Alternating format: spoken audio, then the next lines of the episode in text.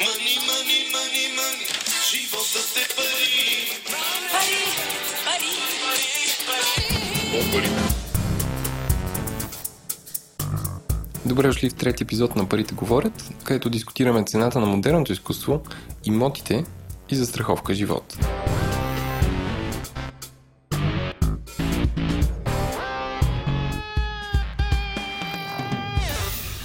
Само набързо да кажа, че планирахме този епизод да е една част, но стана толкова интересен разговор, че решихме да го разделим на две, така че очаквайте допълнително включване с разговори за фондовете през юни или юли. Здравейте, вече сме с трети епизод на Парите говорят. Това е специалната рубрика в подкастът Говори интернет, която е на тема инвестиции и въобще как да бъдем по-богати по някакъв здравословен начин. Този път с нашите гости сме се разбрали да си говорим по темата дългосрочно инвестиране, фондове и доверително управление. Като как стигнахме до този момент? Между аз съм Владо, понеже хората обаче са свикнали, затова не се и представих. Аз съм Владо от Говори интернет. Но а, стигнахме до този момент, защото вече сме направили два епизода, които са, а, бяха насочени към това как ако имаме а, някакви спестени пари, как да ги използваме и да инвестираме или в имот, или в нещо друго. А обратната връзка от последния епизод беше, че да, беше интересен, но някакси беше а, по някакъв начин не успяхме да представим темата на съвсем достъпен език и затова решихме да направим още един епизод, а, който този път да е една идея по-въвеждащ. А, така че този път ще си говорим за дългосрочно инвестиране, фондове и доверително управление. Това казвам го отново. Сега, защо тая тема ни е важна? А, аз ще започна първо от себе си. Темата ни е важна, защото а, имаме голяма част от хората, които ни слушат. А, те имат някакви спестени пари. Всъщност а, има огромен интерес за това а, как всъщност парите, които спестяваме, да ги превърнем в някаква форма на актив, а и те да ни водят някакви допълнителни средства. Тоест, да, не дам филмът. Може би само да допълня, темата е важна и от това а, има ли вариант да станем малко по-богати и не само с работа, а по някакъв разумен начин да управляваме доходите, които имаме. Точно така. А което все пак изисква някакси да инвестираш. Тук идва големи въпрос къде да инвестираме, какво е достъпно, какво е подходящо и някакси хората да могат да се разпознаят всъщност от всичките възможности, кои са подходящи за тях възможности. А, с нас а, Иван Ненков, който току-що каза, който ни е Здравейте. дългогодишен гост и продуцент. И а, естествено, аз не съм сам като хост, с нас и Еленко. Еленко, Еленко, кажи здрасти. Здравейте, приятели. Здравейте. И гостът на, наш, на този епизод се казва Никола Янков, който е управляващ съдружник в Експат Капитал. Никола, представи си с няколко думи, разкажи ни какво си учил, как въобще, как въобще всъщност 2019 година се озова на позицията управляващ сътрудник в Експат Капитал. Привет и от мен. Аз съм завършил в Штатите, в университета Корнел 94-та година. Това е преди 100 години. Но след това се върнах в България, работих за големи международни корпорации известно време. После, между 2001 и 2005 година бях за малко в правителството на Царя, като заместник министър на економиката от начало и после заместих министър на транспорта и съобщенията. Бил си ковчежник, след като е било в правителството на царя. А, не точно, да кажем така, придобих малко по-различна гледна точка и опит. От, а, имах възможността да погледна отвътре нещата от гледна точка на политиката и държавната администрация. 2006 година, тъй като бях привлечен там като експерт, а не като политическо лице, създадах Експат Капитал с още няколко души. А, и вече 13 години ние се развиваме успешно. В момента компанията е най-големия независим така, играч в областта на управлението на активи в България извън банковите групи. Е, доста фокусирани сме в това, което правим и това изцяло заема моята, е, моето свободно време. Добре, казваш, че вие сте заети да управлявате активи. За да си го рационализираме, кажи какви какво, какво означава да управлявате активи? Някой ви ги дават, какви, какво е актив от вашата гледна точка? Някой ви дава, да. И кои са активите в банковите групи? Да. Които а, вие не управлявате. Да, всъщност какъв проблем? Значи, нали, ако един бизнес трябва да отговаря на три въпроса, има някакъв проблем в обществото, mm-hmm. а, как го решаваме този проблем и как изкарваме пари? Ако мога да отговориш на тия три въпроса, ще е супер. Добре, да започнем малко по-далече. Какво случва в нормалния свят? В Северна Америка около две трети от спестяванията на населението се намират инвестирани в а, така наречен капитал в пазар или в някакъв вид финансови инструменти. Тоест, те не са в банкови сметки, не са в имоти.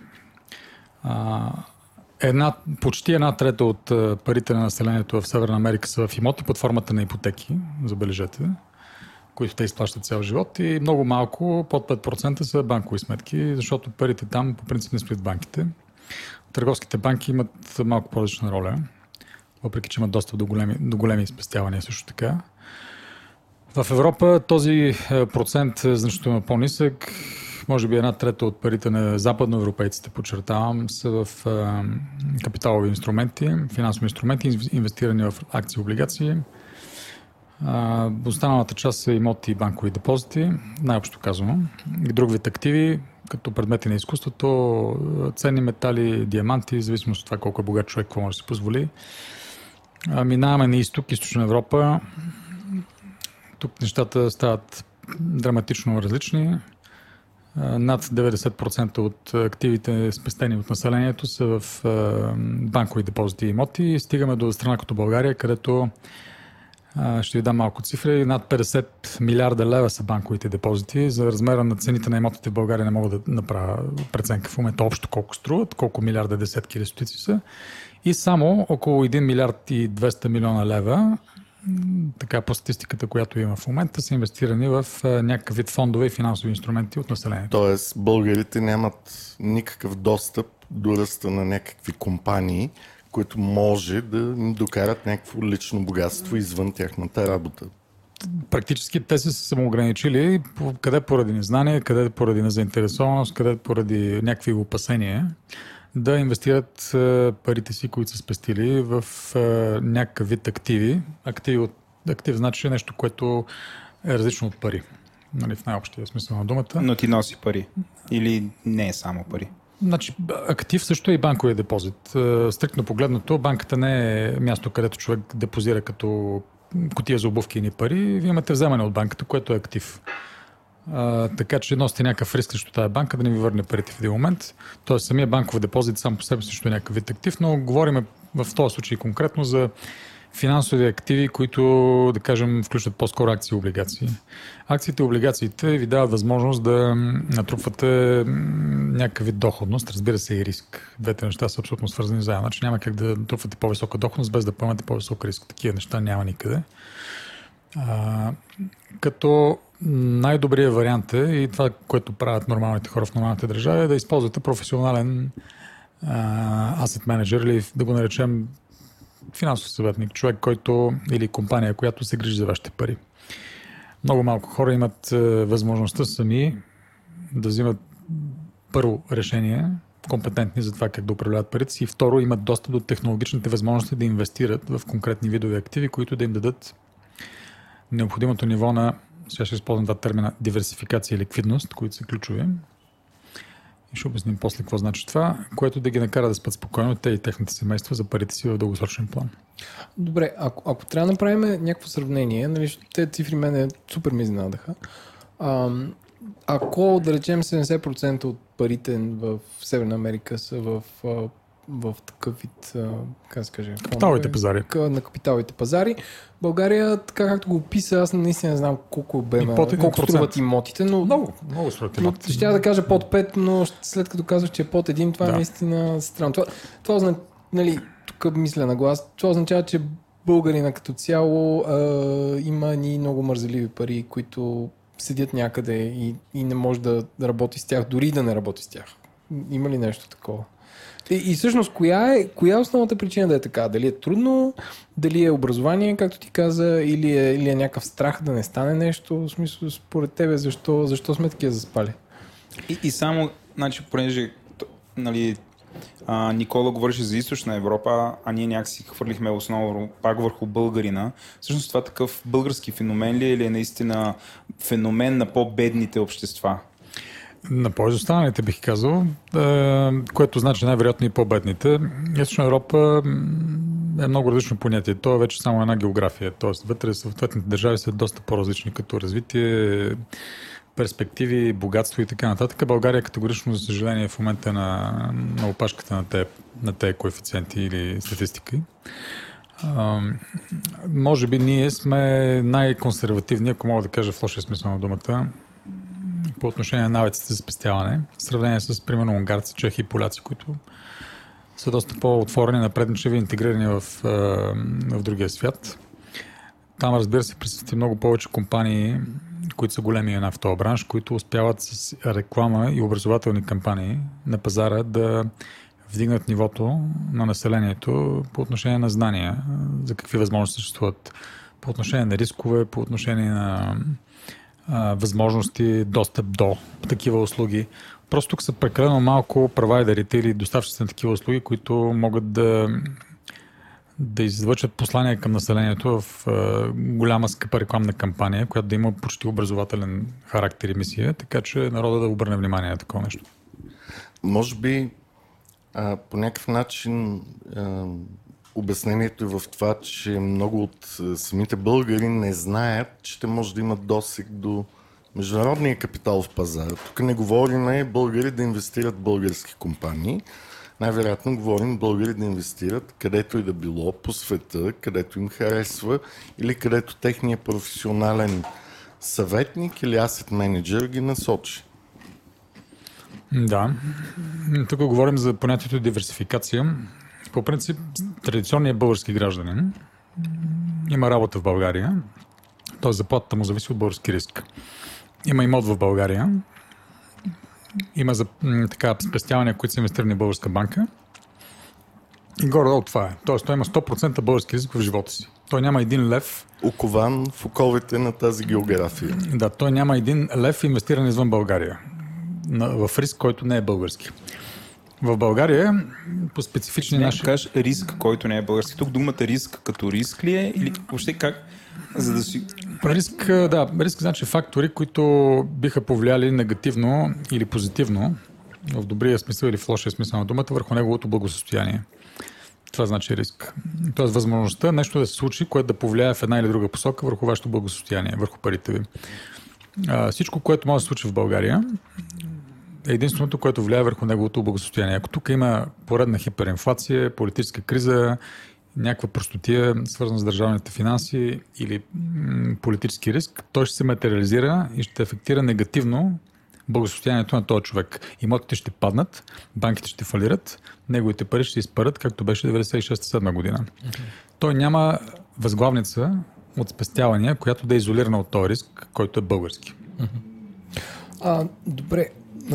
Аз, моят провокативен въпрос, който си мисля да започна, защото като планираме тези, тези епизоди, парите говорят, с Иван каза, абе, трябва да говорим за важните неща. Може на хората да им е малко скучно, ама е важно да ги знаят. А според мен това, не знам, Иван, според мен това въобще не е скучно с така разпределени нещата в България. Реално аз за себе си научавам много, че а, на Запад се инвестира така, а ние, ние сме толкова назад и, и не знам, според мен е хубаво да ги запознаем хората. А, добре, ако, ако нали, понеже ти се занимаваш с такъв вид инвестиции и си една страна от а, а, как да кажа, от в смисъл, че си а, а, казва, свързано лице. А, ако един човек трябва да избира как да си диверсифицира риска и как да инвестира, ти нали, какво би го посъветвал? Нали, то не е като, в смисъл, то за всеки човек е различно, но трябва ли да, трябва ли сме като Западна Европа? Тоест, може би един модел като в САЩ в България не е приложим, защото, сме тук. Трябва ли да отиде при някакъв фонд? Трябва ли някаква част си държи в банка? В смисъл, какъв би бил твоя съвет? Да, и ако мога аз да разширя този въпрос, какви са инвестиционните възможности достъпни за хората в България, а и за хората в Европа? А, само консултации, а, брокерски сметки да си купят някакви финансови инструменти, както ти спомена по-рано, или има някакви специализирани фондове, или доверително управление, какво е то, т.е. какъв е общия набор от инструменти, да го наречем, до които хората в България и Европа може да се докоснат по някакъв адекватен и относително честен начин, без да влизат в пирамидални и други измислени обещания. Да, значи хората в България не трябва да се различават по никакъв начин от хората в Западна Европа или Штатите. Вече ние не се намираме в някаква специална география с е, ограничение. Теоретично ние бихме могли да имаме достъп до същите, до същите инструменти, до същите възможности, до същите рискове, които могат да поемат хората в Западна Европа и Штатите. А, има компании в България, които предоставят такава възможност. Това е въпрос обаче все пак на лично усещане. Както казах, ако погледнете България на картата, на голямата световна карта, ще видите, че тя е една малка точица. В едно огромно море на световната економика.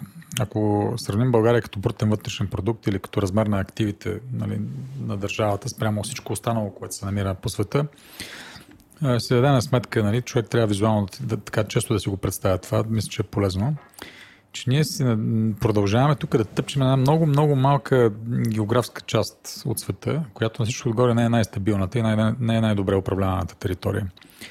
А, има практически огромни възможности, неограничени по своя размер и брой, за инвестиции извън България. В компании, които се развиват динамично, които правят страхотни неща, които са водещи в своя сектор. И как да ги направим тези инвестиции? Да а, които дават възможности за по-добра доходност при приемливо ниво на риск и при същото време при осигуряване на ниво на ликвидност, т.е. на възможност да си ползвате парите, когато ви трябват, което е по-високо от това да инвестирате в имоти. Но начините да се докоснете от тази възможност е да използвате професионален asset manager. Това значи, че трябва да си откриете сметка, инвестиционна сметка или сметка на доверително управление. Това са едни и същи неща която да се управлява от професионална компания, която да взима решенията вместо вас и да направи такъв портфейл от ценни книжа. Извинявай, това, като казваш да си разкрия сметка, това е най-нормална сметка в банка, т.е. не това е сметка в банка, която инвестира. Като банка. Да, търговска значи, банка. По... Не, Или това как? не е сметка в търговска банка, това е сметка в компания като нашата. Okay. И подобни компании има такива Която в България. е регулирана, предполагам. Да, регулирана е, разбира се, и то много стрикно регулирана. Това бизнес е един от най-регулираните в, в света в момента. Бих казал, че е по-регулиран от банковия сектор. Особено след финансовата криза. Да, защото много хора се насочиха като, нали, към, към капиталовите пазари като големия проблем или причинител на световната финансова криза. А, друга тема, разбира се, но в край на крещата това е регулирано и под надзора на, на държавата.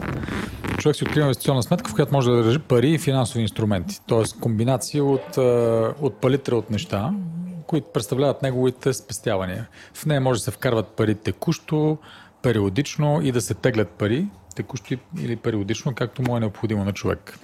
Тези пари се управляват от професионален asset менеджер, лицензиран, и той може да инвестира тези лични спестявания на съответния си клиент в целия свят по начин, който е съобразен с рисковия профил и желанията на клиент и неговия инвестиционен хоризонт. Ще ви дам няколко примера.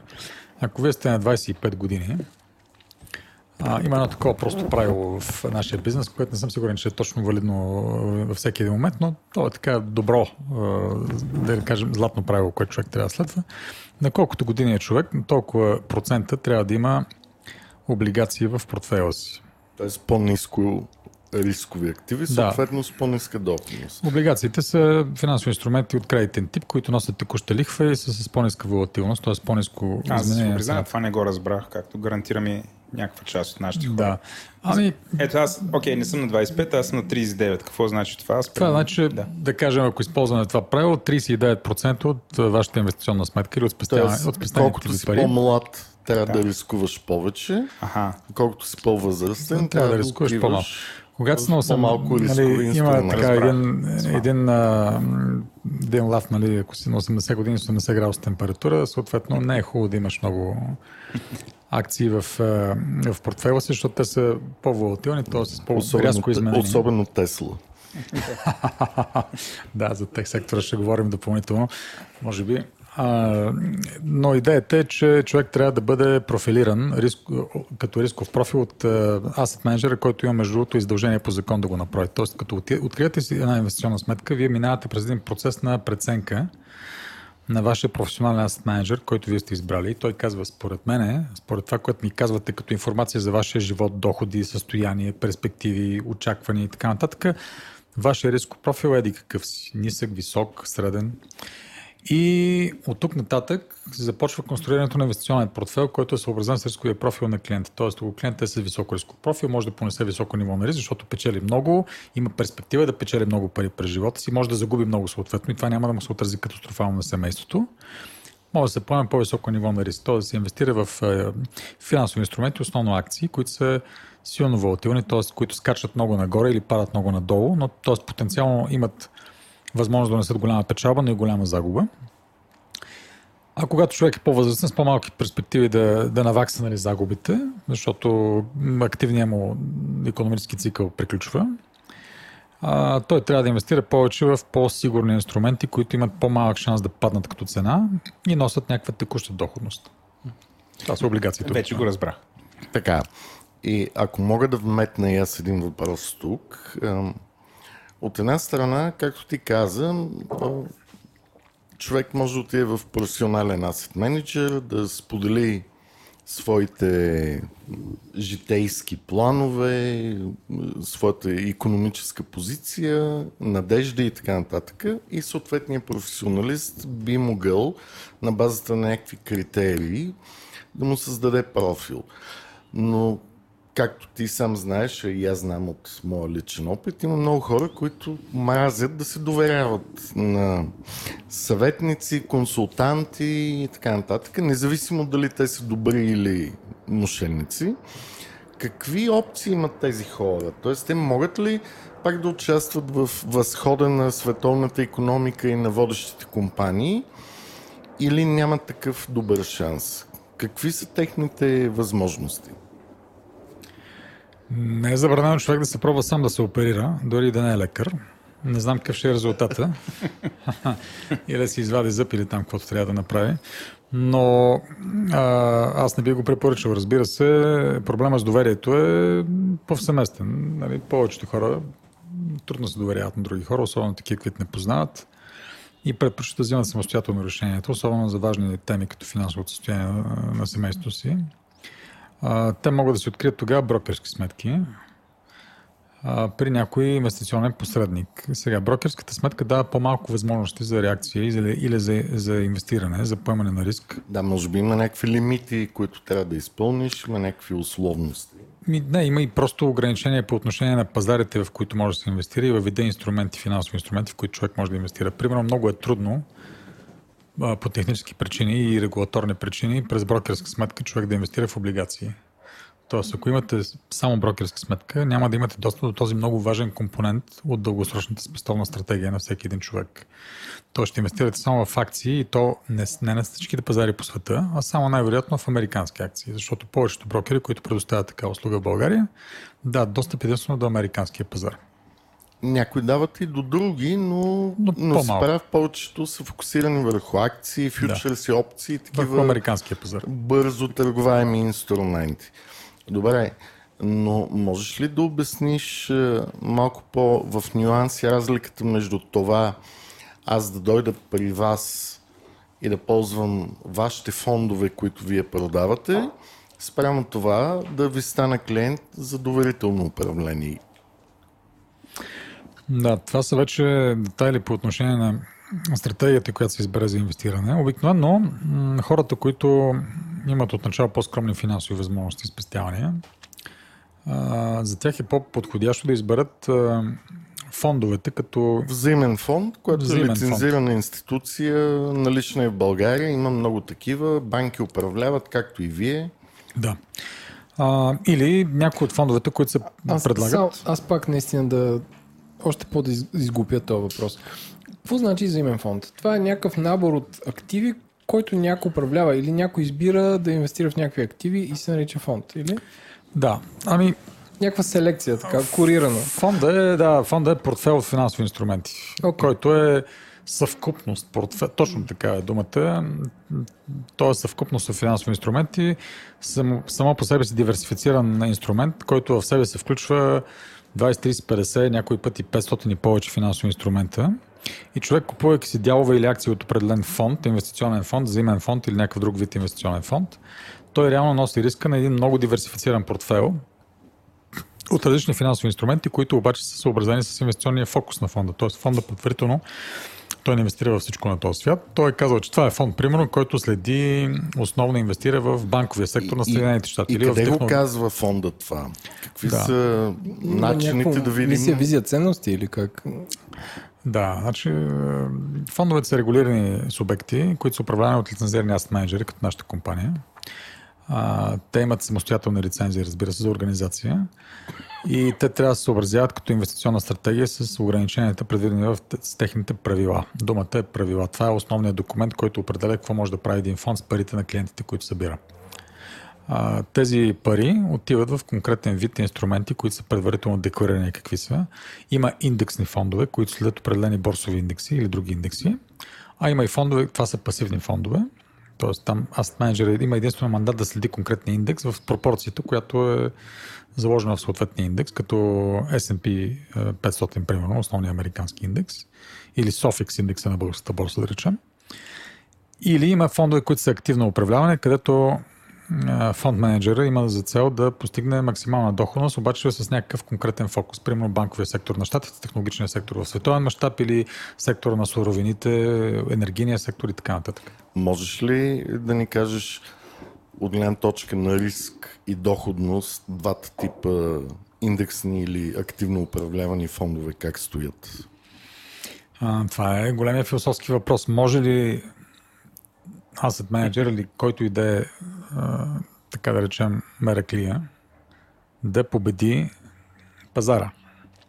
Ако човек вярва, че някой asset менеджер е достатъчно добър, като ръка, като история, като персонал, като възможности за да победи със своите решения пазара, тогава трябва да се инвестира в неговите активни фондове. Ако е м, така скептик, както са повечето хора напоследък, той би следвал да инвестира в пасивни фондове, които следват борсовите индекси, където има пасивен мандат. Сега Уорън Бафет, един известен човек, Беден жив. човек. Да.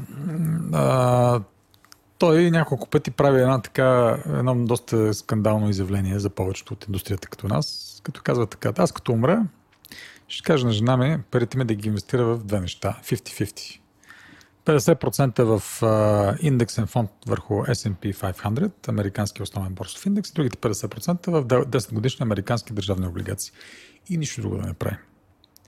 Според него тази стратегия, която той я нарича за идиоти. Трябва да, ни, трябва да ни обясниш, защото Да, да, е смешно, може би- защото ние с Ленко тук се спогледахме Да, да, любовно и не разбираем. историческата 50% в държавата, доходност- 50% в бизнеса или как? Да, значи да, човек каза така, 50% са ниско, изключително американските държавни облигации са стандарта за нисък риск. Те са AAA, нали? Тоест от тях, от тях започва всичко по-лошо по света като риск. Те се читат за златния еталон за безрискова инвестиция, за сега. Нали? Може би българските някой ден. Ще смачкат точно А така. оттам нататък, нали, в американския фондов пазар е достатъчно така S&P 500 е индекс, който включва 500-те най-големи компании в Америка. На, които- най-низко рисковите Които се сменят всяка година. Да. Тоест те не са едни и същи. Разбира се, че не са. Има критерии за включване и Тоест, изключване. от фащаш best of the best и инвестираш в тях. Да, е, като това е един широк диверсифициран портфел, индексен фонд следващ този индекс е с 500 компании в портфела си, очевидно.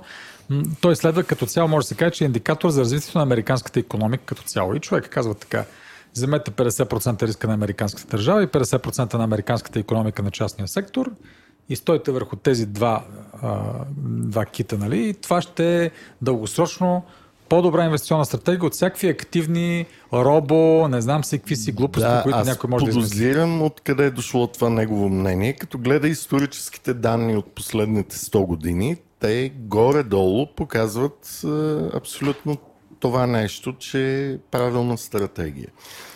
Но аз подозирам, че света се променя и няма как да, както ти много добре каза, да сложим всички наши инвестиции само в България или само в Штатите. Да. Бихме искали, може би, в Китай, Япония, Германия, не знам.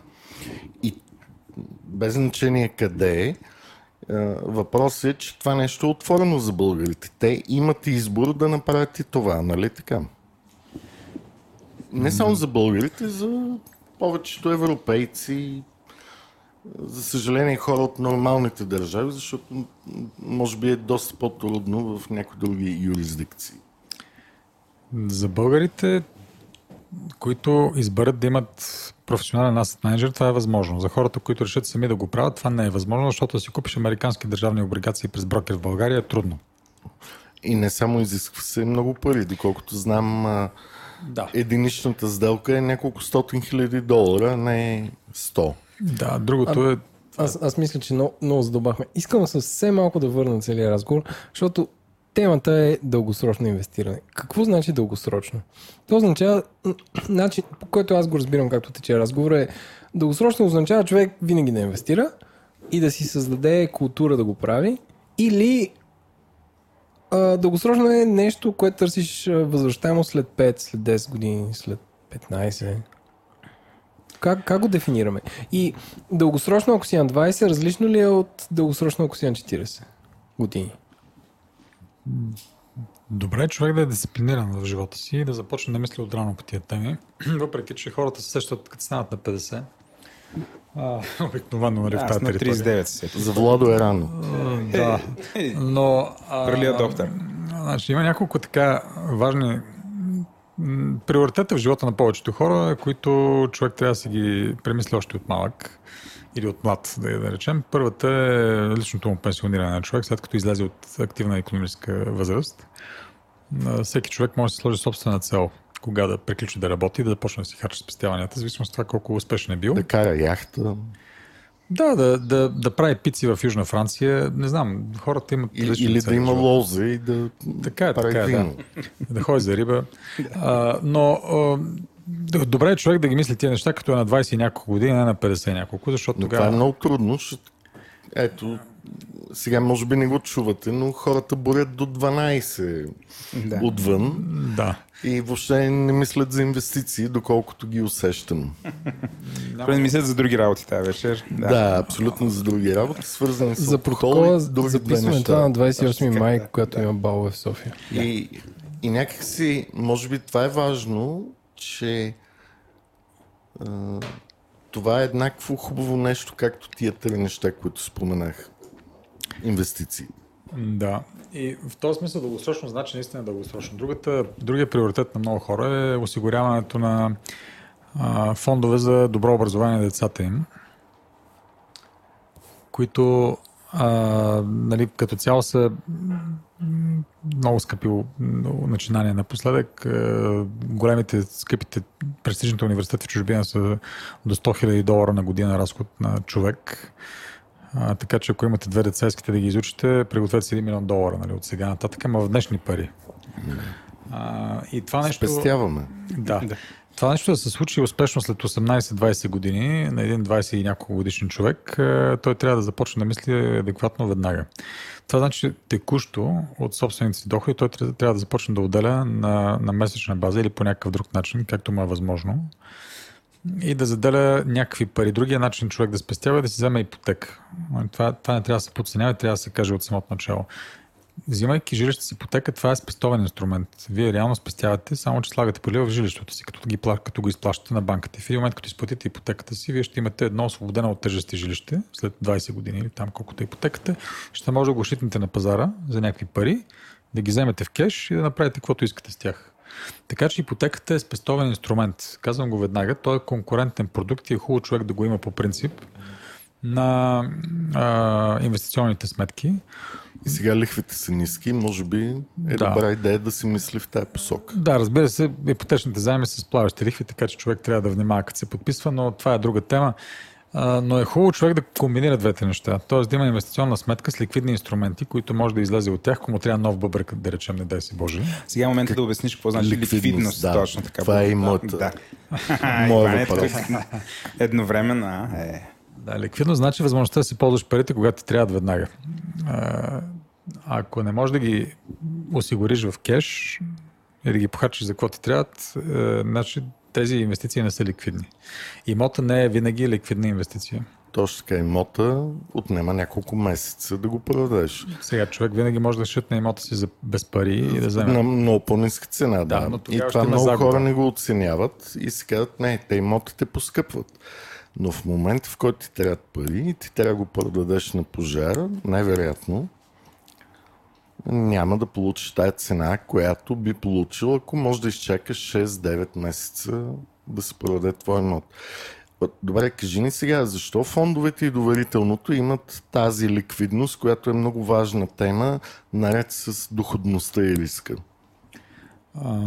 Сметката на доверително управление, инвестицион... инвестиционната сметка се състои от финансови инструменти, които имат те така наречените marketable securities или а, финансови инструменти, които са борсово търгуеми, основно, основната част от тях. Всеки ден може да ги купиш и продадеш. Точно така, имат борсова цена и Даже абсолютно не всеки ден, всяка секунда горе-долу, ако трябва да бъда точни. В рамките на 48 часа тези инструменти могат да бъдат обърнати в кеш по пазарната цена за момента на продажба. И този кеш да е по твоята лична сметка в банка или където ти искаш. И Да, и, да, и включително да бъде изтеглен в брой. Тоест, е, инвестиционната сметка може да се състои от 100% кеш, ако се продаде всичките финансови инструменти по нея. И тя става тогава като банкова сметка, просто една турба пари.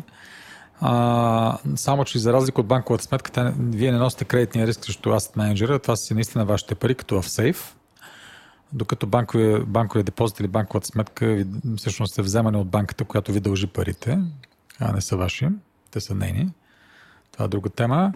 А, докато имотът, разбира се, из, из, из, изисква известно време да бъде е, продаден успешно на пазара. Добре, Никола. Възможно ли... Представи си, аз не вярвам в а, компаниите и капитализма, но съм много влюбен в имотите. Мога ли по някакъв адекватен, лесен начин, чрез финансови инструменти, пак да инвестирам в имоти, вместо да ходя да ги оглеждам по улиците на Европа или Штатите? И евентуално да си купя един апартамент в Орегон, а няма ли вариант аз да си купя идеални части или там shares от множество апартаменти в а, територии, където смятам, че имотите ще растат? Безспорно има фондове за имоти. Това са също финансови инструменти. Всъщност инвестиционните фондове, за които започнахме да говорим, но не довършихме, са така, финансови инструменти или портфели от, финансови, от, от активи, които могат да бъдат много различни по своята същност. Някои от тях са портфели от акции, инвестиране на борсите, други са портфели от облигации с по-низко рисков профил, инструменти, а трети са а, колекции от а, така наречените материални активи. Това може да са предмет на изкуството, имоти, а, колекционерски коли, диаманти, ценни метали. Тоест, може да си купиш част от кола, имот, т.е. идеално. Инвестирайки, да.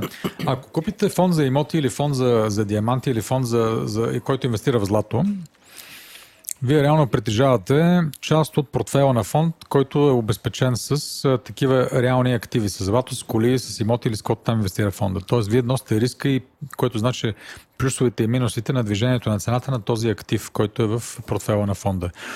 Ако обичате да инвестирате в имоти или смятате, че това е добра идея, по принцип за спечели, защото цените винаги се качвали, това е мантра, която доста често се случва, се повтаря на пазара. Имотите винаги се качват. Вместо да си купувате поредния апартамент в София, някой квартал, купете си ем, акции от фонд за имоти. Може да не е български, между другото, може да е германски. Да, естествено. Може немски, австрийски, американски. Кажете няколко такива фонда. Ами във, всеки, във всяка една голяма В държава... България има ли такъв? В България има около 20 на фондове за имоти, но много голяма част от тях са Но специализирани. или- те са само български имоти, Да. доколкото Те знам. инвестират само в България по ограничения по закон, Което... Кажете два от тях и примерно някакви, които първи ви идват, примерно в Германия или в Штатите някъде. Има ли нещо такова?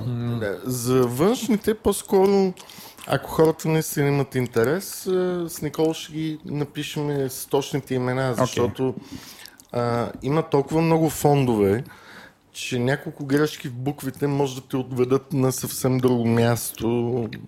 Добре, Според окей. мен, ако не се лъжи, съществуват над 500 хиляди финансови инструменти, които са фондове или компании, които са базирани на някакви реални активи. Да. Тоест, затова името е безспорно важно. Раз- добре. А, а добре, а, дайте да структурираме, нали, аз пак така се бия спирачки. Какви форми на дългосрочно инвестиране има? За сега говорихме за фондове. Тук Иван е написал ETFs. Какво значи ETFs? Това е на Никола специалността. Пионер в България.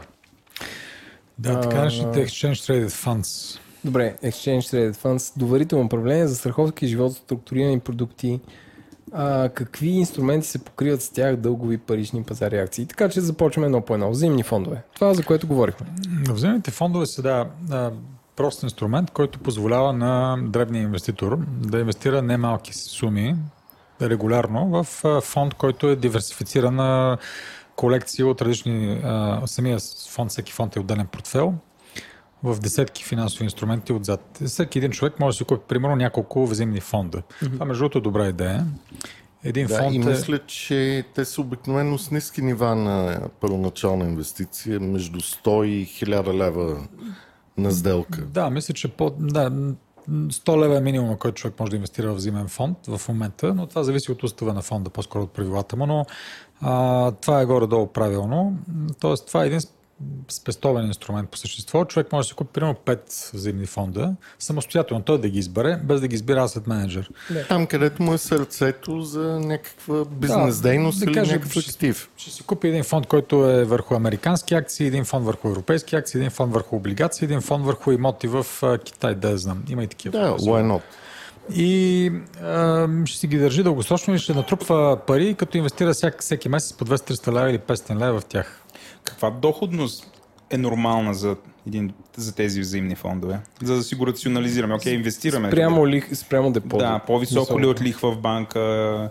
Сигурно много зависи от фонда. Ма какво е нормално да очакваме като доходност?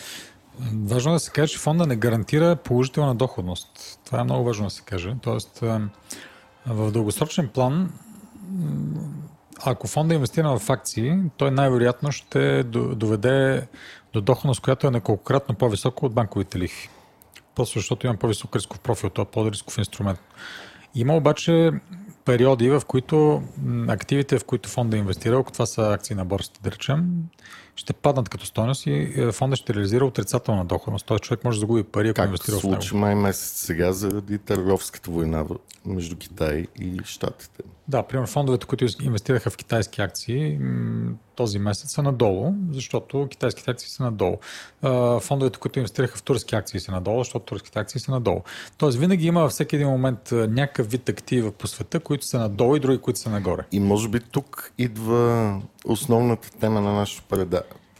нашия подкаст. Дългосрочното инвестиране спасява човека да оцели един определен момент в историята, по-скоро чрез редовно инвестиране да осреднява в високите и ниските нива на цените собствената си инвестиция, оттам да получи относително добра входна позиция. А и също така да си диверсифицира риска, като слага на различни места, така че едно, Точно. едно място е надолу, на друго е нагоре, както ти казваш току-що. Да, това е идеята на дългосрочното инвестиране. Дългосрочното инвестиране е с хоризонт примерно над 5 години, където м- човек е, знае предварително, че тези пари няма да му трябват и няма нужда да... Да, трябва дисциплинирано да следи... Това а, не е от днес за утре ставам милионер. Да. И, и, и това означава ли, че всъщност парите, ако примерно сложени пари сега, след 5 години ще си ги взема или всъщност как ето един взаимен фонд, сам, самата печалба, самият при, не знам, печалбата от операцията на взаимния фонд, тя кога се разпределя, тя дава ли се обратно или трябва да си я поискам или автоматично се инвестира в нови активи ли се... Да, да, да. Взаимните фондове са отворени инструменти, или така наречените фондове от отворен тип. Това значи, че човек може да вкарва и изкарва пари от тях по всяко време. Вкарва ги по така наречената нетна стоеност на активите към деня, в който вие си вкарвате парите и ги изкарвате по същата схема. По нетна стоеност на активите към деня, в който изкарвате парите. Ще ви дам един пример. Ако да речем в момента в един взаимен фонд има, да речем 10 акции на Apple, които струват 10 000 долара. В момента това е целият портфел на фонда. И а, в, а, в този фонд има хил- 10 000 акции. Толкова е к- разпределен капитал в 10 000 акции. Тогава човек, ако си купи една акция днес, ще плати 1 долар. Защото активите за тези 10 000 акции са 10 000 долара, струват толкова на пазара. Ако след е, е, една година акцията на Apple порасне с 10% и активите вече са... И нищо друго не се случи в този фонд, т.е. няма никакви други инвестиции. Те стои си в тези 10 000 акции, т.е. тия 10 акции на Apple по 1000 долара. А, Тогава активите ще са 11 000 долара на края на, на тази година и вие казвате, «Ама аз това ми харесва, мен тези пари трябват, аз ще взема тази печалба, т.е. тогава си изтеглям парите от фонда, това значи си продавате обратно акциите на самия фонд, така обратно изкупуване И се от нарича този 1 процес. долар ще имаш долари 10 цента. Цената тогава на обратното изкупуване ще е долар и 10 цента, т.е. вие ще Окей. вземете за долар и 10 цента на акция за спрямо И, долар и, и инвестиране. в Владо имаш още един въпрос. Какво се случва междувременно, ако компанията изплати дивиденти или ако фонда има облигации и се получат купонни и лихвени плащания? Това къде отива? Това отива в нетна стоеност на активите. Тоест, ако Apple междувременно е сплатила на 8 месец, а, да речеме, 100 долара дивиденти, които са допълнително 1000 долара. Тоест, това не го взема фонд менеджера, остава за клиента. Да, то, значи тогава ще стане, на края на годината ще стане долар и 11 цента нетната стоеност на активите, т.е. дивидендът остава в портфела на фонда, той може да бъде реинвестиран или да стои в кеш. Обикновено кешовите наличности, които се натрупват от дивиденти, лихвени плащания по облигации, се реинвестират по мандата на фонда. Да, и това създава една много интересна тема за compounding yield. Ако пазара в дългосрочен план ходи нагоре и ти реинвестираш дохода, понякога а, твоя дял в периода след 5-10 години, който изтегляш, много повече си увеличил от реинвестирането, отколкото от самото движение на базовата цена на актива. Това почти го разбрах.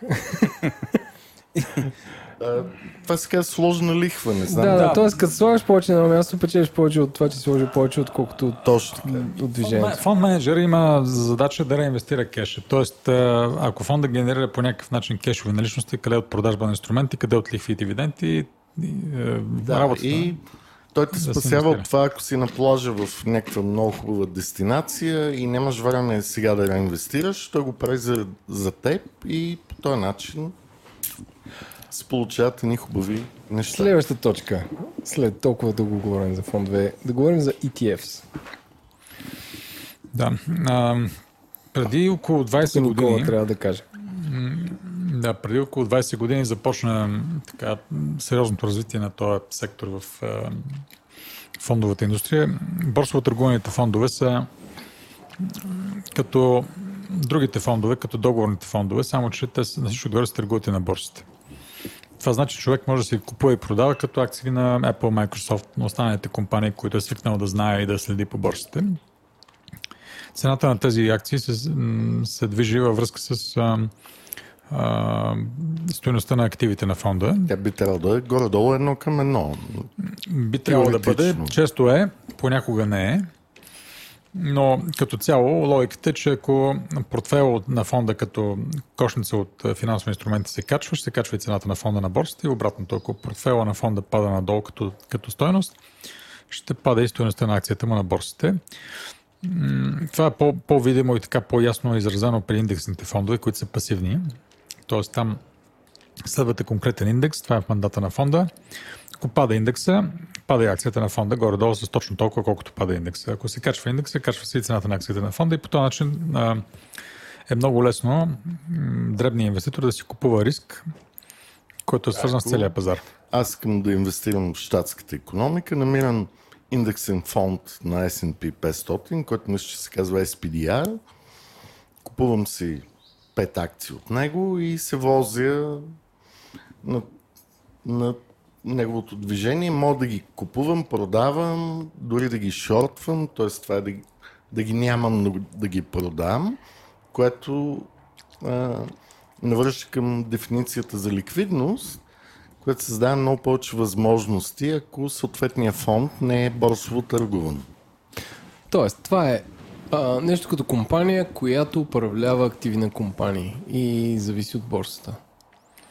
Ми, да, всъщност, Не, не да управлява, но как така, да, в смисъл притежава. борсово търгования фонд дава достъп на дребни инвеститори от всякакъв характер да, да следи индексите, да, да речем. Те са, борсово търгуваните фондове са най-успешни и най-големи, когато следят индекси. Примерно SPDR фонда, на, който е управляван от един голям аст менеджер, наречен State Street в Штатите и следи а, индекса S&P 500 в Штатите, той има около 250 милиарда долара а, инвестиции в него. В този конкретен един фонд. Само да ви кажа за какво става въпрос. Разбира се, тия 250 милиарда долара, нали, те не са пари на конкретни хора, те са на милиони инвеститори. Точно така. Там са основно по-дребни инвеститори, Да. макар че големи банки го ползват за спекулация. Разбира се, да. е много временно. Както и аз менеджери, примерно ние ползваме подобни индексни фондове за конструиране на портфели на нашите клиенти по доверително управление. Тоест, когато човек иска да направи добра, добре диверсифицирана собствена инвестиционна сметка, част от тази инвестиционна сметка включва индексни фондове, които следят американски пазари, британски пазари, китайски пазари и други пазари. А, Те са деноминирани в различни валути, т.е. там има и валутен риск, който човек поема активно. Т.е. аз менеджер поема от името на клиента си активно, с цел да изкара пари, ако долара се качи, примерно. Защото като сте купили американски индексен фонд, вие правите две неща. Залагате на американските пазари, на американската борса и второ залагате на долара, че ще се качва. Защото ако се качи американски пазар, примерно с 10%, но долара падне с 15% спрямо лева или еврото, Сме на минус. Вие сте загубили от тази работа. Но на работа на нас менеджера всъщност да преценява всички тези рискови фактори. Затова е добре човек, повтарям, когато реши да спестява активно, да го прави с инвестиционна сметка, управлявана от asset менеджер, професионална фирма, а не да се чуди и сам да премисли всички тези неща. Добре, доверително управление. Да, доверителното управление е всъщност най-удобната форма, която има най-малко бюрокрация около нея, защото в момента, в който човек си откри сметка, инвестиционна сметка при Asset Manager за доверително управление, то единствената му негова роля, да речем така, е да вкарва пари в нея, ако реши, текущо или регулярно, или както реши, и да изкарва, когато му трябват. И междувременно получава отчет на регулярна база, месечна, тримесечна, смесечна, както сте разбрали с Asset Manager, за резултатите и за състоянието на тази сметка. Тоест човек може да разбере какво случва с спестяванията му в една добра форма, подредена, където се вижда доходността, текущото състояние на, на портфела и така нататък.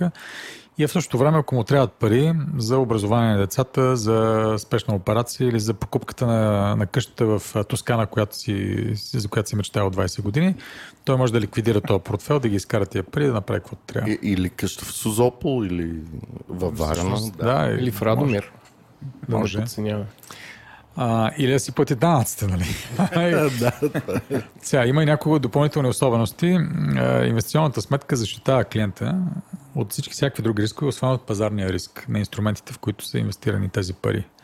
Тоест, там човек не търпи кредитен риск срещу насрещен риск, срещу а, им, аз Това е много важно. Защо? Какво значи представ- насрещен риск? Насрещен риск е риска, който вие поемате срещу банката, когато и давате парите си. Вие си мислите, че имате пари при банката, които тя пази и това са си вашите пари, но това не са вашите пари, това са парите на банката и тя ви ги дължи. Това значи, че вие търпите риск, ако тази банка изчезне, да не си получите парите. При аз менеджерите няма такъв риск. Вие, те- те са управители, да речем, нещо средно между счетоводители и пълномощници по вашата инвестиционна сметка, но вие сте собственик на всичките инструменти, които са във вашата сметка. Те са ваша собственост. Тоест, най-малко ще ви върнат парите. Да, няма да изчезнат с тях. Те не са част от техния баланс. Така, а, ама възможно ли е, ако е някой недобросъвестен асет менеджер да ги е сложил в КТБ тези пари? Банковите КТБ депозити. е банка, която фалира наскоро в България. Да. А, да, извинявам се. Банковите депозити не са част обикновено от инвестиционните сметки на клиентите. Тоест, аз менеджерите нямат мандат да правят банкови депозити с парите на клиентите си. Техните, тяхната мисия и, и всъщност роля е да инвестират парите на клиентите в финансови инструменти основно. Не в имоти, не в банкови депозити. Така. А, и, и това е също много важно, понеже думата доверително управление означава, че аз като клиент трябва да имам доверие в този, който ми управлява моите активи и средства. Къде е риска при доверителното управление? Тоест да е... Аз давам карт бланш на съответния менеджер на доверителното да прави каквото си иска или имам опции, където да огранича възможностите му за инвестиране на моите средства и активи. Има няколко така нива на защита на клиента в такава ситуация. Това не е случайно най-регулирания бизнес в света. А, Започна от начало, че asset менеджера а, или пълномощника на клиента, който управлява парите, категоризира клиента в някакъв рисков профил. Тоест, самата рискова категоризация на клиента, той ограничава възможността да се инвестира в определен тип финансови инструменти, които са с по-висок рисков профил от рисковата категоризация на клиента. Започва това от самото начало, когато човек се открива сметка, задължително да се направи.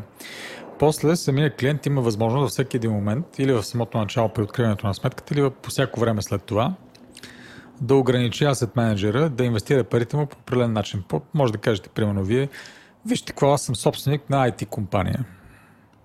Аз имам голям риск в живота си, защото аз съм собственик в тази компания, партнер съм тук и моят бизнес нали, зависи от а, това как се движи IT индустрията в световен мащаб. Аз не искам вие да инвестирате в IT компании, моите пари, защото това допълнително довнася риск, който аз вече нося в другия да кажем, може фармацевтика или Да. Или аз съм хотелиер, или съм а, собственик на транспортна компания, не искам фирми в логистика, или не искам фирми с, с, с, с хотели, които се занимават. Тоест, диверсифицирайте извън това, което аз вече имам в живота си. между като другото. доход. Като, като видове активи, като фокус, да. А може ли да се каже, че до някакъв начин доверително, по някакъв начин доверителното управление е по-удобно за хора, които вече са малко по-състоятелни на фона на хора, които нямат спестяване, имат само текущи, може би големи, но текущи доходи. Не, не бих казал така. По-скоро инвестиционната сметка е полезен а, инструмент или полезна техника за спестяване за всякакъв вид хора. Тоест, Вие през тази сметка аз с малко пари мога да си влагам Може да си купувате договорни фондове по 500 лева на месец, може да си купувате диверсифициран портфел, ако имате 5 милиона евра, да направим един много интересна стратегия, диверсифицирана в а, 15 юрисдикции Владо, в като 20 чу вида. 5 милиона евро, замисля, Няма може проблеми. би трябва да говорите после. Сега, тук съм аз. След. Да, Е- Еленко е това а, там това се 500 казва- лева, аз съм това 5 Еленко ли е с милиона. петте? Не, не, той е с съм с- аз съм 500 с лева 500 лева. на месец, аз съм сам с с 5 милиона евра, да.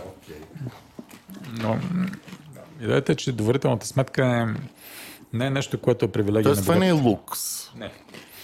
Тя се възприема като такава, като лукс от, ам, и беше маркетирана като лукс дълго време от големите Да, това е моят спомен. Да, големите така, частни банки, прави така нареченото частно банкиране, което се злоупотребява с този термин в България, Аз това го мразя, но не искам да навлизам в тази тема.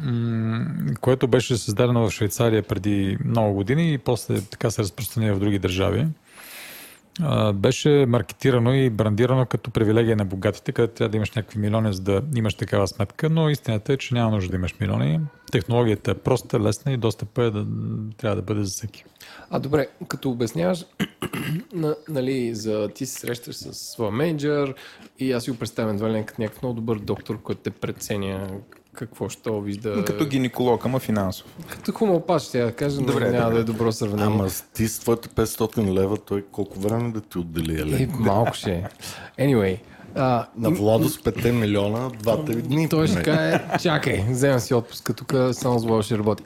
А, има ли, а, как да кажа, наистина ли е някаква така сакрална среща, където срещаш един човек и той обяснява или има ли някакъв, как кажа, някакви модерни финтех компании, които са да са Еленко направили иска на да ап? да го прецениш. Не, не, не, да цъка в нета? Цъка Чакайте, чакайте. И, и после да се оплачи, че не си го преценил правилно. Не, не, не. Има ли го сведено до това да има един ап, който да каже колко пари имаш, 500 лева, а, какви са твоите интереси, кой ти е любимият цвят и оттам нататък да се тръгне това нещо или, или, е, или е такова old school среща, преценка и така нататък.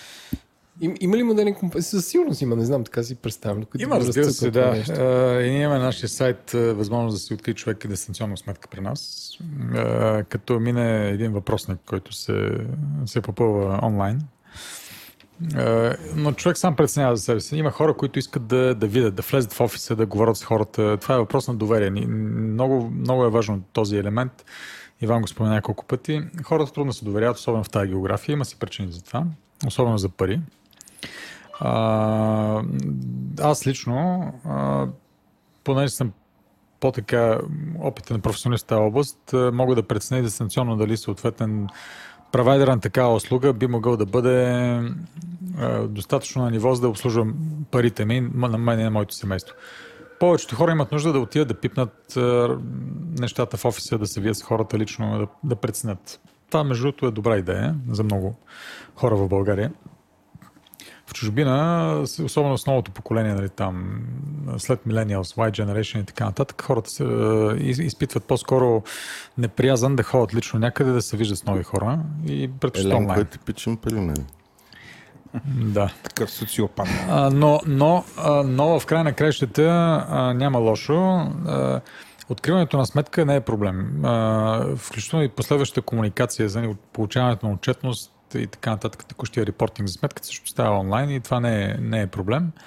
Ако обаче човек реши да, да си поговори с асет менеджера за конкретна тема, това, това аз би го препоръчал, защото в един момент човек трябва да разбере по-добре рационала, т.е. логиката за взимането на решението за, за управлението на неговите пари. А добре, тук в, а, в а, част от предаването се споменават и а, застраховките живот. Доколко това е инвестиция? Вярваш в себе си и си кажеш. Тук ще живеят дълго, ще взема много пари.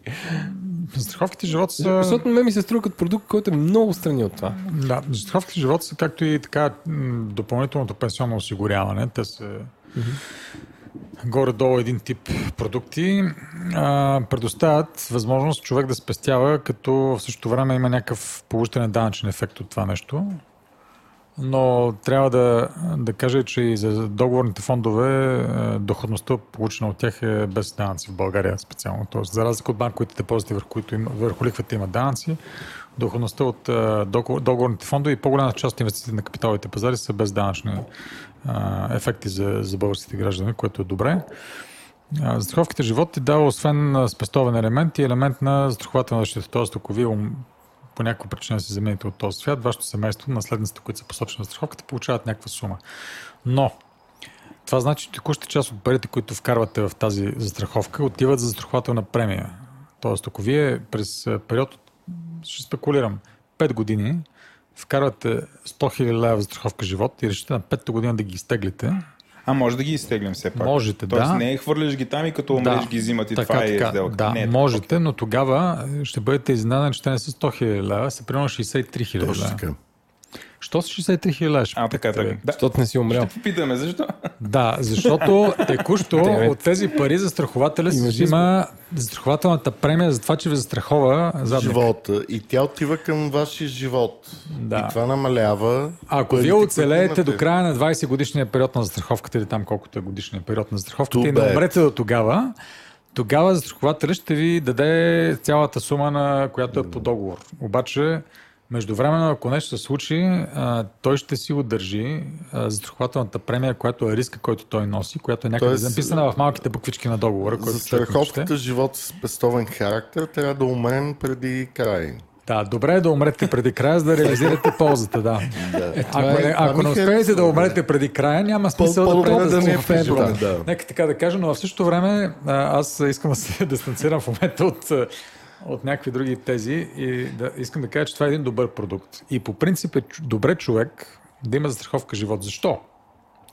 Защото Ако не знае... преди края е супер. Да, защото това е някаква гаранция. Ще ви кажа един конкретен пример. Имате ипотека за 500 хиляди лева, защото имате добро жилище в центъра на София. Работите в IT компания, получавате за сега добре пари всеки месец. Смятате, че нямате проблеми с ипотечните плащания. Обаче, животът е доста кратък и странен понякога. Изненадващ. И докато си карате колелото, защото много хора в този бизнес карат колело, Еленко, слушаш ли? Аз Той дача не е А, индустрията вече, той е там. Аз, аз за Има това избягах. колело. Да. Не, имам колело и дойдох с дача, така че Да, съм- автобус е, 280, завивайки е, в ляз завой, не забелязва какво правите и става беля. И Жена ви и двете ви малки деца, защото тия хора обикновено са млади, трябва да се справят с ипотечните плащания, които са от няколко хиляди лева на месец. И банката, разбира се, която е предвидила в договора при такава ситуация на смърт и предсрочно изискуема ипотека, чука на вратата. Добре е да имате застраховка живот. Тоест, хубаво е човек да плаща текущо не големи суми в такъв продукт, защото това не е просто спестовен елемент. Значи, спестовният елемент на застраховката живот е най-малката, най-малкият плюс на такъв елемент. Това е Това може би е маркетингов елемент. Да. Той е маркетингов елемент, но а, аз Тоест, лично има бих- някаква форма на дълг, е добре да се застрахова. Човек трябва да, помисли за това, Да. какво се случва при определени случаи. И хубаво е да си плаща за това. Нали? Човек може да си плати, между другото, не за страховка живот, която е специфичен продукт, по, с пестовен елемент, може да се вземе само така наречения accident insurance или застраховка срещу злополука която обаче не го защитава при положение, че умре от е, бъбречна недостатъчност в болница. Нали? Защото това не е, не е инцидент. Да. А, не искам да, да влизаме в тези теми, но човек трябва да мисли Да, то, това може би е тема на отделна дискусия, която може да направим. Но както ти каза нещо много важно, добре е човек да си плаща. колко човек си плаща за доверително или за фонд, или за финансов съветник? Колко ми струва на мен да имам този разкош да се консултирам с теб? Това процент от а, парите, които са инвестирани или някаква твърда такса на месец или как е? Как се, как се сформира прайсинга, така да се каже? Да. Има един хубав сериал, Billions се казва. Милиарди на български за нашите зрители без Много английски. препоръчвам го на слушателите, но... Слушатели. да. А, има едно така правило, което беше правилото преди години. То беше така нареченото правило 220, нали? Което значи, че 2% годишно от инвестираните активи плюс 20% от печалбите се, праш, се плащат на asset менеджера, който управлява сметката на клиента. Сега нещата са различни и а, пейзажът е много по-шарен, но традиционно, или така бих казал, че пазарните условия в момента биха били нещо като 1% от инвестираната сума годишно за активно управление на asset менеджера, плюс някакъв малък процент, обикновено 10% от реализираните, реализираните подчертавам печалби за клиент. Текущо. А това asset менеджер го взема автоматично или аз трябва да отида да си платя отделно сметката? Обикновено това се взема от текущата сметка на клиента и той не се занимава с плащането, но това му се отразява като фактури в извлеченията на месечна или тримесечна база, Тоест неговата нетна стойност на активите се намалява с, е, С таксите за управление. този хонорар или такса за управление. Да. Сега искам да веднага да спомена, че човек трябва да си плаща за услугите на важните От това е задължително. на важните хора, които се грижат за неговото финансово и е, физическо здраве. Както си плащате на лекар, на адвокат, защото неплащането на такива такси води до неглижиране на интереса на клиента в край на кращата. Да, защото мотивацията за този, който се А грижи. добре, кой стигна до такава степен на инвестиционна култура не плаща за такова нещо? В смисъл, то не е ли част от услугата и ти спират тока или вземи си парите и чао. Е, не, то, Не. то в един момент човек трябва да избере да го прави или да не го прави. Като си откриете инвестиционна сметка, обикновено вие се подписвате и тарифата, която плащате за тази сметка да се управлява. Ако в един момент човек по някаква причина е недоволен от управлението, защото резултата не, му, не го устрои или по някаква друга причина, е решил да приема да промени доставчика на услугата, да се премести някъде другаде, това е възможно във всеки един момент. А, просто закривате сметката и се премествате другаде. Прехвърляте си активите, които са там и парите и няма никакъв проблем. Тоест, вие може да накажете човека, който ви предоставя тази услуга, ако не сте доволни от него във всеки един момент. Това не е, нищо не е вързано във веки веков. А, но човек се съгласява да плаща за услугата в момента, в който решава да, да, да се възползва от нея. И това е важно да се каже. Тоест тази цена е около 1% годишно. Да, плюс някакъв малък процент от печалбата, която се, когато те се реализира, да. Добре, а един човек, ако иска да си купи фонд или да отиде при asset менеджер за доверително управление или да купи от неговите взаимни фондове, какво трябва да прочете, кое трябва да види, за да е комфортен, че това първо не е пирамидална схема, второ тези хора са отговорни и трето тия хора не са безумно скъпи. Фондовете имат документи. Един от тях се нарича ключова информация за инвеститорите. Това е документ от две страници максимум по закон ограничен, в който се дава всяк най-важната информация. В какво инвестира този фонд, какви са таксите. Това са част от важните елементи, на, които са важни за инвеститорите и той може да бъде изискан и т.е. задължително на разположение в офиса на Е, всеки. даже трябва да го публикуват, доколкото И знам. в онлайн страницата на, на, на фонда, всеки фонд трябва да има онлайн страница, в която се виждат текущи резултати, графика с а, минали резултати, текущи документи и така нататък. Така че човек, който се интересува в днешно време, може веднага да разбере какво се случва. Но трябва да ви кажа, че в фондовете има така наречени built-in, т.е. те са вградени тия такси. Тоест самия фонд по а, силата на своите организационни документи плаща такса на фонд менеджера си. Тоест клиента Да. може да не плаща такса директно на фонд менеджера за това, че купува неговия фонд, но фонда, самия фонд, т.е. портфела на фонда, плаща тази такса. Тоест индиректно се носи от, от инвеститорите. такси за брокерски услуги, за къстъди, т.е. за държане на активите, за сетълмент през банките и така нататък.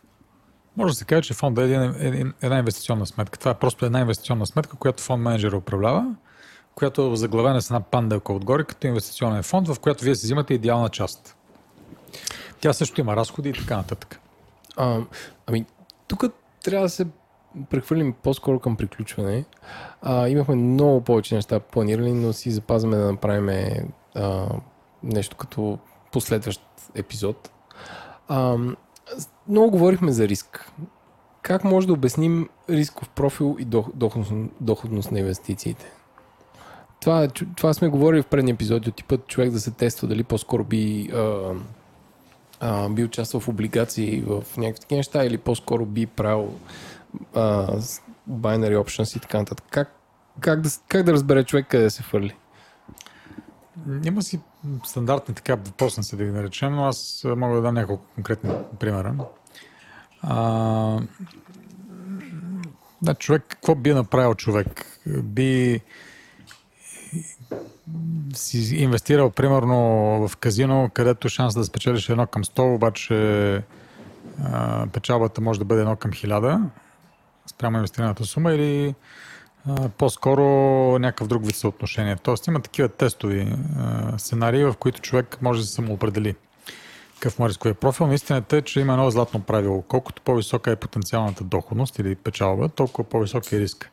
Това нещо няма как да бъде по друг начин. А, повечето хора са наясно с това. И има няколко вида риск обаче. Един вид е пазарен, т.е. това е риска на цената, как се движи финансов инструмент на борсите. Примерно, ако говорим най- най-общо казвам за някаква акция от познатите там, Microsoft, Apple, Tesla и така нататък. По, някои са много волатилни, други са по-малко волатилни. В е, финансовата индустрия измерението за риск е, е волатилността на акцията, т.е. така наречената бета коефициент или стандартното отклонение за, на, на цената на акцията в съответен период от време.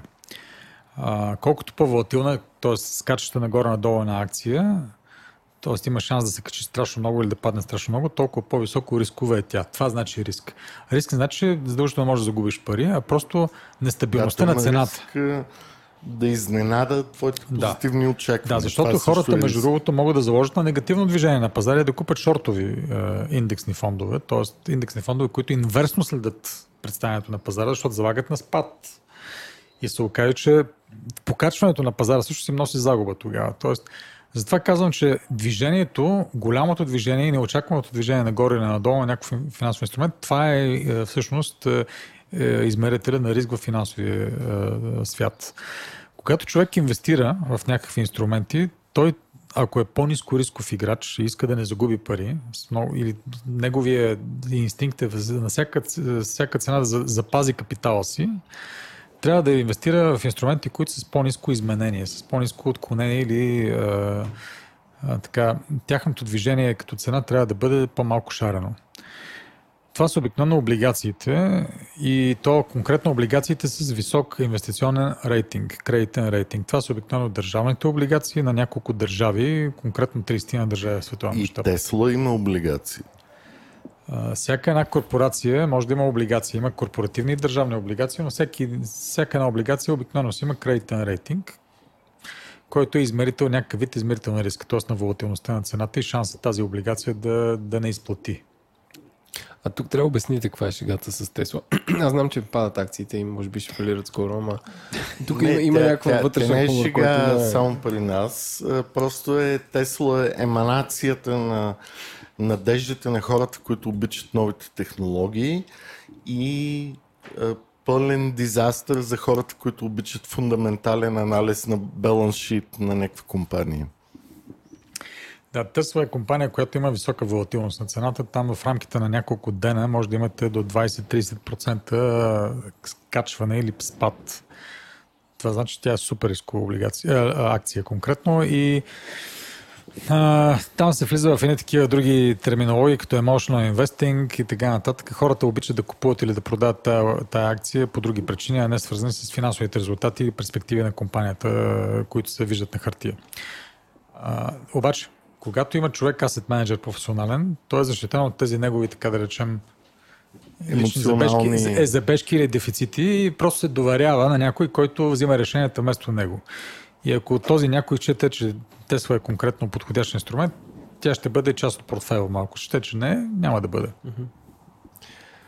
Добре. Добре, а, извиняй, Владо. Можеш ли, понеже се познаваме с теб, ти къде инвестираш за твоите деца? Аз инвестирам като м- така един по а, вътрешен човек в тази индустрия е в широко диверсифициран портфел, който включва около две трети облигации. Две трети. А, причината за това е, Ти че не си на тая възраст. Не съм, не но- спазваш формулата. не спазвам формулата, но когато говорим за бъдещето на децата ми, смятам, че е по-важно да не се загубят парите. Обаче, собствените ми пари, които не са за, за коледж фонда на децата, ги инвестирам около в обратната пропорция. Две трети в акции, една трета в облигации. Което е горе-долу нормалното за моята възраст. Нека така да Тоест кажем. по-рисково. По-рисково, наистина, защото смятам, че поради... А имаш ли някакви любими фондове или сектори, които избираш? Не, не бих казал. А, думата любим е противопоказна в Тоест нашия няма никакъв Окей. байас, няма, няма никакъв emotional Да. bias. А как избираш къде? Тоест, твоите пари, които са повече рискови, къде отиват те? Грубо казано, като територии или сектори економически? Иване, значи бизнес с инвестирането се промени през последните, така да речем, 5-6 години, откакто Тръмп беше избран като президент. Преди фундаменталния анализ на, така, на баланса на една компания и нейните перспективи, бизнес планове и договорни отношения и пазарна позиция нали, беше водещото при определяне на цената на борсите. В момента, в който нали, нещата се промениха политически, вече влакчето на ужасите започна и вече това, което се случва напоследък е политическото е водещо в определението на цената. Някакъв твит от Тръмп може да свали пазара с 3% днеска, независимо кой пазар, може да е китайския, руския, американския, европейския, няма значение.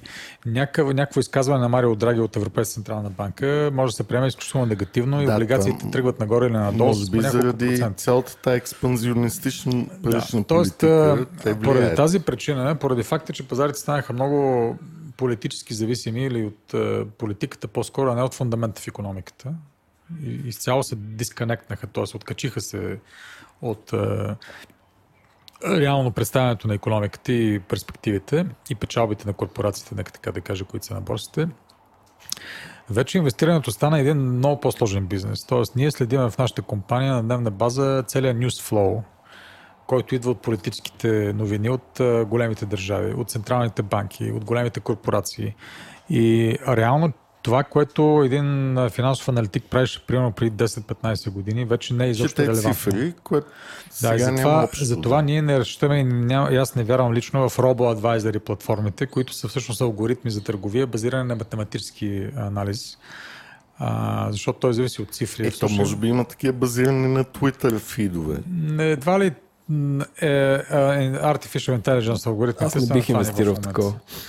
И аз не бих. затова, затова по-скоро, ако ме питате какво правя с моят личен портфел, Да. аз а, следя по-скоро макро средата от една гледна точка, т.е. аз на микро ниво на конкретна компания не инвестирам. И това е невъзможно, защото няма Да. как да обхванеш Така е, хиляди наистина. бизнеси. И следя политическите е, тенденции, ландскейпа нали, на политическите новини, за да мога да, да преценя поредния твит или изказване или пресконференция на къде ще закарат Добре, и, и днес къде ти е? Днес къде ми е? Днес къде ти е? Да. Днес ми е на 80% облигации, ако трябва да съм честен, 10% кеш и 10% шорт върху S&P. Между другото, той е като Илия. Илия още... Кога беше предаването за кризата? много. Ноември. Около декември, ноември. Да, Декември. така. Той каза, купувате злато тогава. Да, той сгреши чисто тактически, 6 месеца по-късно. но, но може би сега ще му излезе... Не, между другото, наистина за хора като теб и мен, това е притеснително, което се случва, че пазарите се движат от неща, които не са свързани с... С логиката на пазарите. Да, Класически asset management е вече много, много труден да се да, включи. и ти няма как на клиента да кажеш, давай сега тук отиваш в Байдо, Тесла или къде, какво да кажем, това новото Amazon. с artificial месото, което избухна при чисто липсващи фундаменти. Сега, ако, да, извинявай, ще прекъсвам, но ако а, седиш в Световния финансов център София който е голям. Да, е добре да си дадеш сметка нали, за собствената си е, нищожност е, и липса на конкурентно предимство по отношение на информационния поток, защото ние нямаме, и не само ние, дори хората в Нью Йорк нямат е, човек, който стои в кабината на Тръмп. А, някои хора имат, но, но конкретно повечето нямат.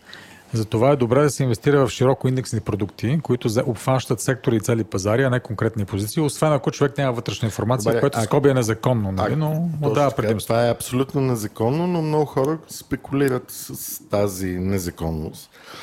Но ако да кажем, оставим облигациите, което между другото не е лоша инвестиция. И то краткосрочни.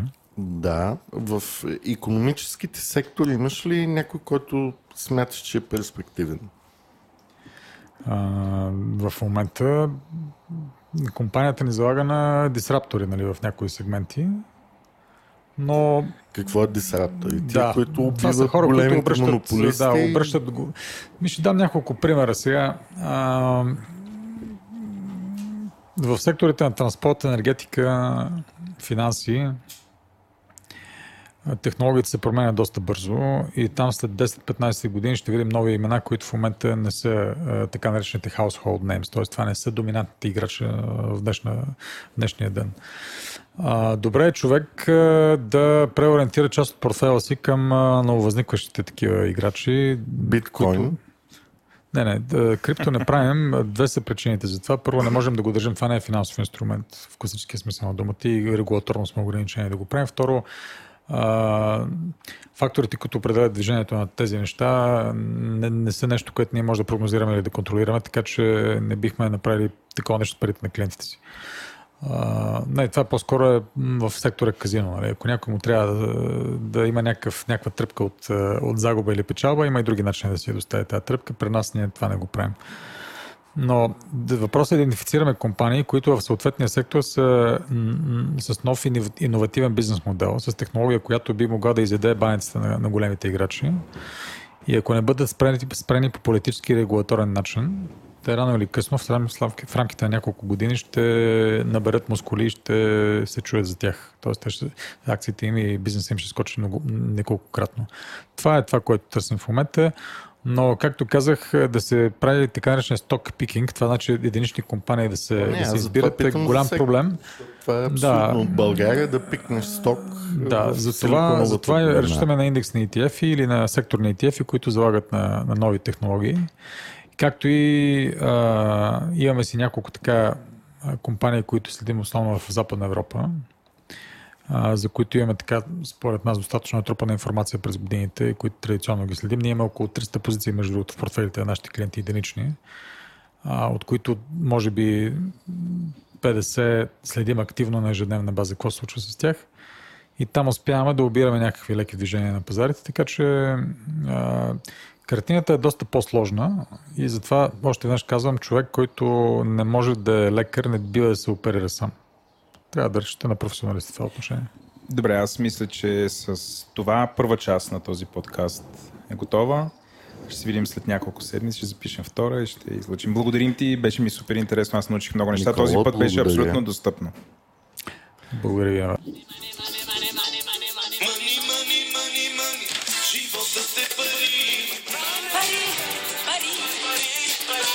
Е пари.